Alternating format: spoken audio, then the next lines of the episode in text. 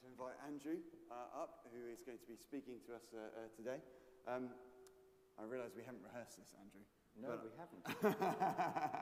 And you're a man who's very good at rehearsals, and I'm a man who's not. But oh, true.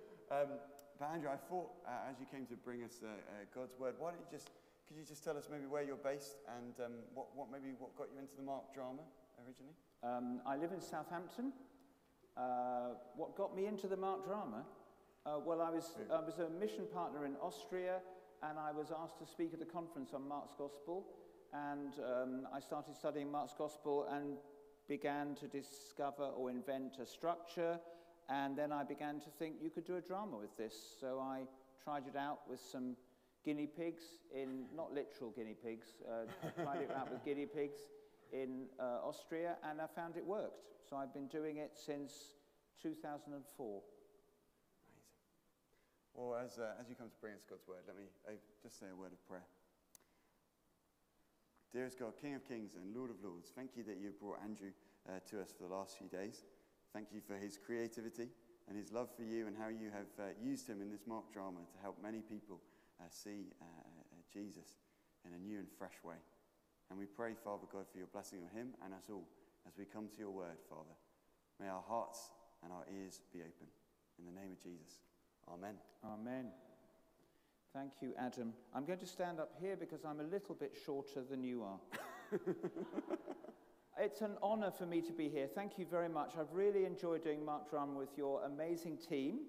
Uh, they really have been great, uh, and it's been a, an honor and a pleasure to work with them, and what they did last night was great. Could you nod at me if you came to the Mark Drama yesterday evening? Okay, there are about three people here. That's great.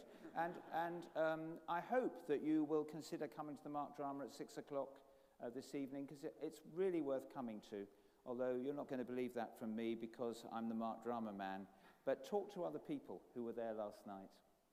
Um, it would be great if you had the Bible passage open in front of you. Uh, if you've lost the passage, it's page one one eight eight. Page one one eight eight in the church Bibles. It's John eighteen, verses one to eleven. It's a great passage to look at as you begin the journey to Easter. Because we're all on a journey to Easter. In some ways, that starts now. Uh, in John's Gospel, John has told us about the foot washing. J- John has told us about the teaching that Jesus gave his disciples in chapters fourteen, fifteen, and sixteen. And John has told us about the prayer that, God, that Jesus prayed to his Father in chapter seventeen. And now from chapter eighteen onwards, we get the last steps to the cross and the resurrection. This is a journey to Easter. And it's, in, it's like the Holy Spirit is inviting us to go on this journey in these coming weeks leading up to Easter. So my prayer for us as we look at this passage together is that we'll be open to the Holy Spirit and that we will meet Jesus again. I've called this Focus on Jesus. You could actually give that title to any passage in John's Gospel, obviously. Because John is focusing on Jesus. He wants us to see who Jesus is, and he wants us to trust Jesus and follow Jesus. So let's be open to the Spirit and look at these verses together. Firstly, in verses one to three, what Jesus does. Verse one, when he had finished praying, Jesus left with his disciples and crossed the Kidron Valley. On the other side there was a garden, and he and his disciples went into it. Now, we know from the other Gospels that garden is called Gethsemane. And we know from the other Gospels that Jesus prayed a prayer in Gethsemane. But John doesn't tell us that. For John, there's something even more important than that. Verse two. Now, Judas, who betrayed him, knew the place because Jesus had often met there with his disciples. Can you see what Jesus does? He deliberately goes somewhere where he knows that Judas is going to be able to find him. Because when he was in Jerusalem, he often went there with his disciples. So he goes there knowing that Judas will be able to find him. He knows that Judas is going to betray him. This is what Jesus does. He goes to the garden deliberately. And that's what happens, verse three. So Judas came to the garden, guiding a detachment of soldiers and some officials from the chief priests and the Pharisees. They were carrying torches, lanterns, and weapons. That's what Jesus does. He's not running away. He's not running away from his arrest. He's not running away from his betrayal. He's not running away from his cross. That's what Jesus does. Secondly, in verses four to nine, who Jesus is.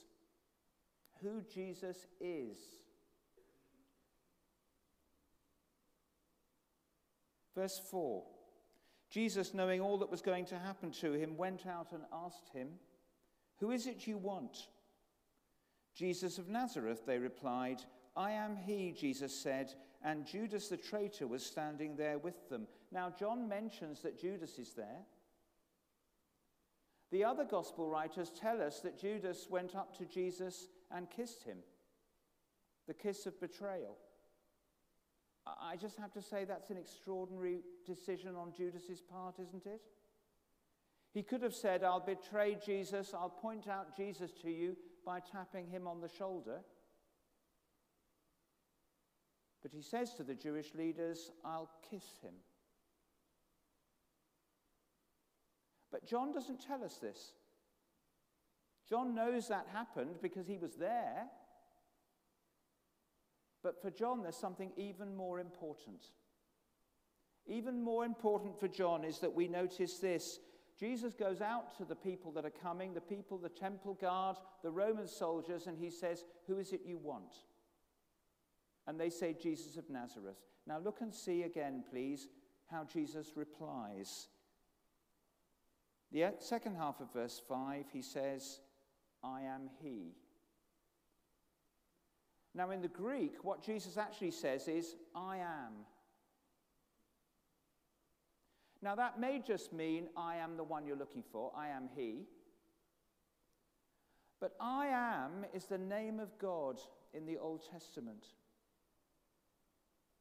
"I am" is the name of God. Do you remember the story of Moses meeting God at the burning bush? There are a few nodding heads. And God was calling Moses to bring his people out of Egypt, out of slavery. And Moses says to God at the burning bush, "What is your name?" And God says, "I am who I am." God is the eternal one. He's the I am. And now, is, now here is Jesus in the garden saying to the people who've come to arrest him, "I am." I don't think he just means, "It's me." I think he's saying, "I am God." He's claiming to be God. "I am. I'm the I am. I'm the eternal Son of God." That is who Jesus is. And I don't know if the people who were there really understood that. I think they probably didn't. I think they thought he just meant, "It's me, Jesus of Nazareth." On the other hand, something extraordinary happened to those people who'd come to arrest him. Have a look at verse six. When Jesus said, "I am he," they drew back and fell to the ground. So something big happens here. They are freaked out by what's happening. Somehow there is some sort of supernatural event happening there, isn't there? They fall back and they fall down. This is an extraordinary moment. And I think it's because Jesus is revealing himself to be I am. He is the eternal Son of God. This, this, this description of Jesus as I am comes a number of times in John's Gospel. When Jesus walks on the water, you know the story, the disciples are freaked out, they think it's a ghost. Jesus comes on the water to the boat, and as he gets to the boat, he says to the disciples, "Don't be afraid, I am." Jesus is revealing himself to them as God. Only God can walk on water. That's John chapter six, verse twenty. Or in chapter eight, three times it comes, Jesus describes himself as I am, the eternal one, God himself. Uh, that's in uh, John chapter eight, verses twenty-four and twenty-eight. It's also there at the end of John chapter eight, when Jesus says to the religious leaders, Abraham was really glad to see me come into the world. And the religious leaders say, what are you talking about? Abraham lived years ago. And Jesus says, before Abraham was, I am. Not just before Abraham was, I was. That would mean I existed before Abraham. No, no, he says, before Abraham was, I am. I'm the eternal God. And we know that they understood that because the next verse tells us they picked up stones to stone him for blasphemy. They knew that he was claiming to be God when he said, before Abraham was, I am. That's John chapter eight, verse fifty-eight. And now here is Jesus in Gethsemane saying to the Roman soldiers and the temple guard, I am. Oh, this should fill us with awe. It happens again. Look at verse seven. Again he asked them, who is it you want? Jesus of Nazareth, they said. Jesus answered, I told you that I am. If you are looking for me, let, let these men go. This happened so that the words he had spoken would be fulfilled. I have not lost one of those you gave me. So Jesus says it again, I am. Do you believe that about Jesus? Do you believe that he's the eternal God, the eternal Son of God? He's not just a great teacher. He is. He is much more than that. He is God himself. And actually, it's very logical, very logical that if God wants to reveal himself to us, it's very logical that he comes into this world as a human being. I want you to help me. I want you to imagine something for me. This will be quite difficult, so steel yourselves. Imagine there are three insects on my hand, and they're discussing whether Andrew exists. It's a big question among in- insects. Now, they can't see me because I'm so big and they're so small. And they're discussing whether Andrew exists, and one of the insects says, yes, I think probably Andrew does exist. Another insect says, no, I don't think so. I don't think Andrew exists. That's just a faith for weak insects. And the third insect says, I don't know. I'm an agnostic insect. Some people got the joke. Thank you. Very good. Now imagine that I love, this is going to get harder and harder for you. Imagine I love these insects. Imagine that I know that they can only experience real fullness of life in a friendship with me. Imagine I want to reveal myself to them, and imagine that I can do anything. How can I reveal myself to them? Well, there are a number of possibilities. Hello?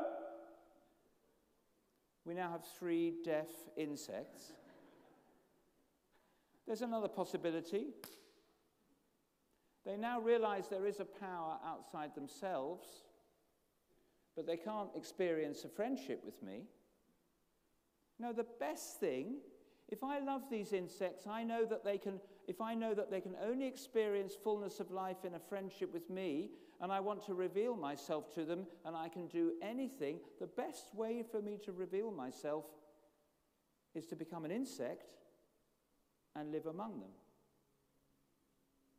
And then sooner or later, one of them will say, you know, there's something different about you. You're an insect, but there's something different about you. And then I can say, I'm Andrew. I'm from Southampton. Now, that illustration doesn't prove anything at all. But it shows it's very logical. If God loves us, and I'm sure he does, And if he knows that we can only experience real life in a friendship with him, and I'm sure he does, and if he wanted to reveal himself, and I'm sure he did, then it's absolutely logical that he should come into our world as a human being, isn't it? And live amongst us, and introduce himself to us, and say to us, I am. And that's what Jesus is doing here in the garden. This is who Jesus is. I am the eternal Son of God. What Jesus does, who Jesus is, and thirdly, why Jesus came.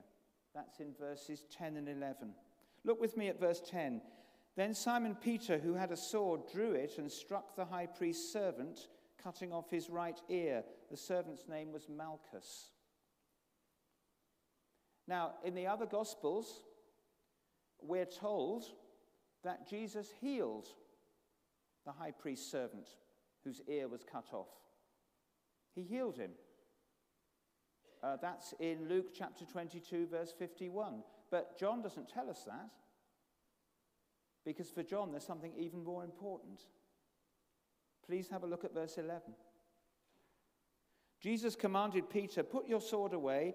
Shall I not drink the cup the Father has given me? Now, the cup in the, the, in the Bible is very often a cup of suffering. And often, too, it's a cup of God's anger against human sin. It's a cup of God's anger against human sin.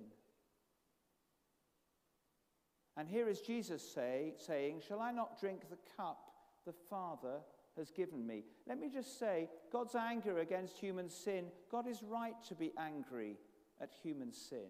We're all sinners, not just Judas. All of us, we're sinners. We've all done things we're ashamed of. I'm not talking about you, I'm talking about us, me too. We're all sinners. We know we're sinners. We've confessed our sins earlier in the service. We're all sinners. God is right to be angry at our sin. Sin is us substituting ourselves for God. Sin is us substituting ourselves for God, saying, I'll be my own God, thank you. It's my life. I'll live my way. I may believe in God. I may go to church, but I'm going to live the way I want to live, thank you very much. That is sin. That sin is us substituting ourselves for God. And God is rightly angry with that, because we got our lives from him. He's the one who's keeping us breathing now. We owe everything to him. So the cup is a cup of suffering. And the extraordinary thing is a cup of suffering, of taking God's anger for our sin. The extraordinary thing is that Jesus comes into the world and God the Father gives the cup not to you and me, but to Jesus. He sends Jesus into the world and he says, I want you to drink the cup of suffering. I want you to take the punishment for the sins of the world. I want you to go to the cross. And you know the Gethsemane story. In verse one, it's not mentioned here, this prayer that Jesus prayed, but we know it from the other Gospels. And if you come to the Mark Drama, you'll, you'll see and hear it. What did Jesus pray in Gethsemane? Take this cup from me. The whole idea of going to the cross and taking the sin of all the world onto his shoulders and taking the punishment for the sin of the whole world onto his shoulders was just terrible for Jesus. Take this cup from me. And three times Jesus prayed that prayer. And three times the answer was no. Because there is no other way for sinners to be saved. Jesus had to die on the cross so that we could be forgiven. And Jesus knew that. In Mark's Gospel, Jesus said these words. We heard it last night. We'll hear them again this evening. Jesus said, the Son of Man, he's talking about himself, the Son of Man didn't come to be served, but to serve and to give his life as a ransom for many. That's Mark chapter ten, verse forty-five. We know what a ransom is. A ransom is a price you pay to set people free. Well, Jesus is saying, when I die on the cross, I am dying so that people can be set free. I'm dying so that people can be forgiven. And that's why God the Father gives Jesus the cup and says, you drink it. You drink it instead of the sinners having to drink it. You drink it. You pay the price. And Jesus says yes. And he says in verse eleven here, shall I not drink the cup the Father has given me? That is why Jesus came. He came to die for our sins. He came to take God's punishment onto his shoulders. Sin is us substituting ourselves for God. The cross is God substituting himself for us. Do you hear that? Sin is us substituting ourselves for God. The cross is God substituting himself for us. Jesus, the eternal Son of God, the great I am, going to the cross, being nailed to a cross and taking the punishment that we deserve. It's astonishing love, isn't it? I know nearly, all, nearly everyone here, you've heard this before, but please lift your heart to Jesus now and thank him. Worship him. This is good news. It's an astonishing thing that we who are trusters in Jesus, we are forgiven. Not because of what we do for God, but because of what God did for us when Jesus died. I have to say that again because it always gets me worshipping.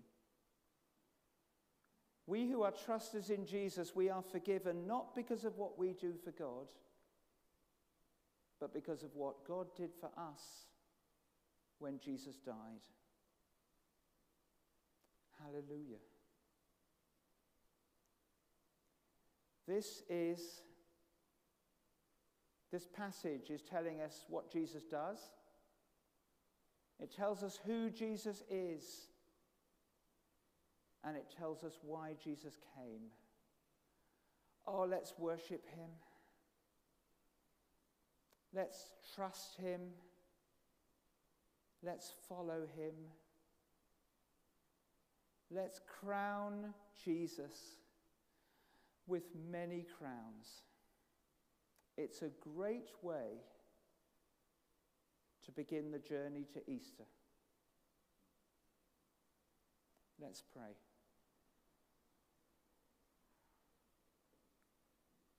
Just a moment's silence in which we can make our own response to God.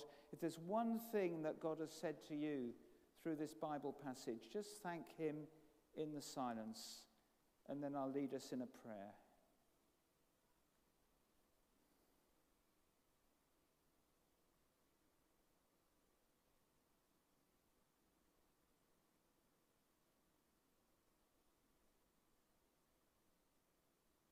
Our Father, we are astonished that you love people like us. Thank you for your great love. Thank you for sending Jesus into our world. And thank you, Lord Jesus, that you were willing to drink the cup and go to the cross. We worship you. Please help us to live our lives, especially in this journey to Easter now, trusting in you, Lord Jesus, following you, Lord Jesus, and trusting you and worshipping you, Lord Jesus. Lord Jesus, we crown you with many crowns and we pray in Jesus' name. Amen.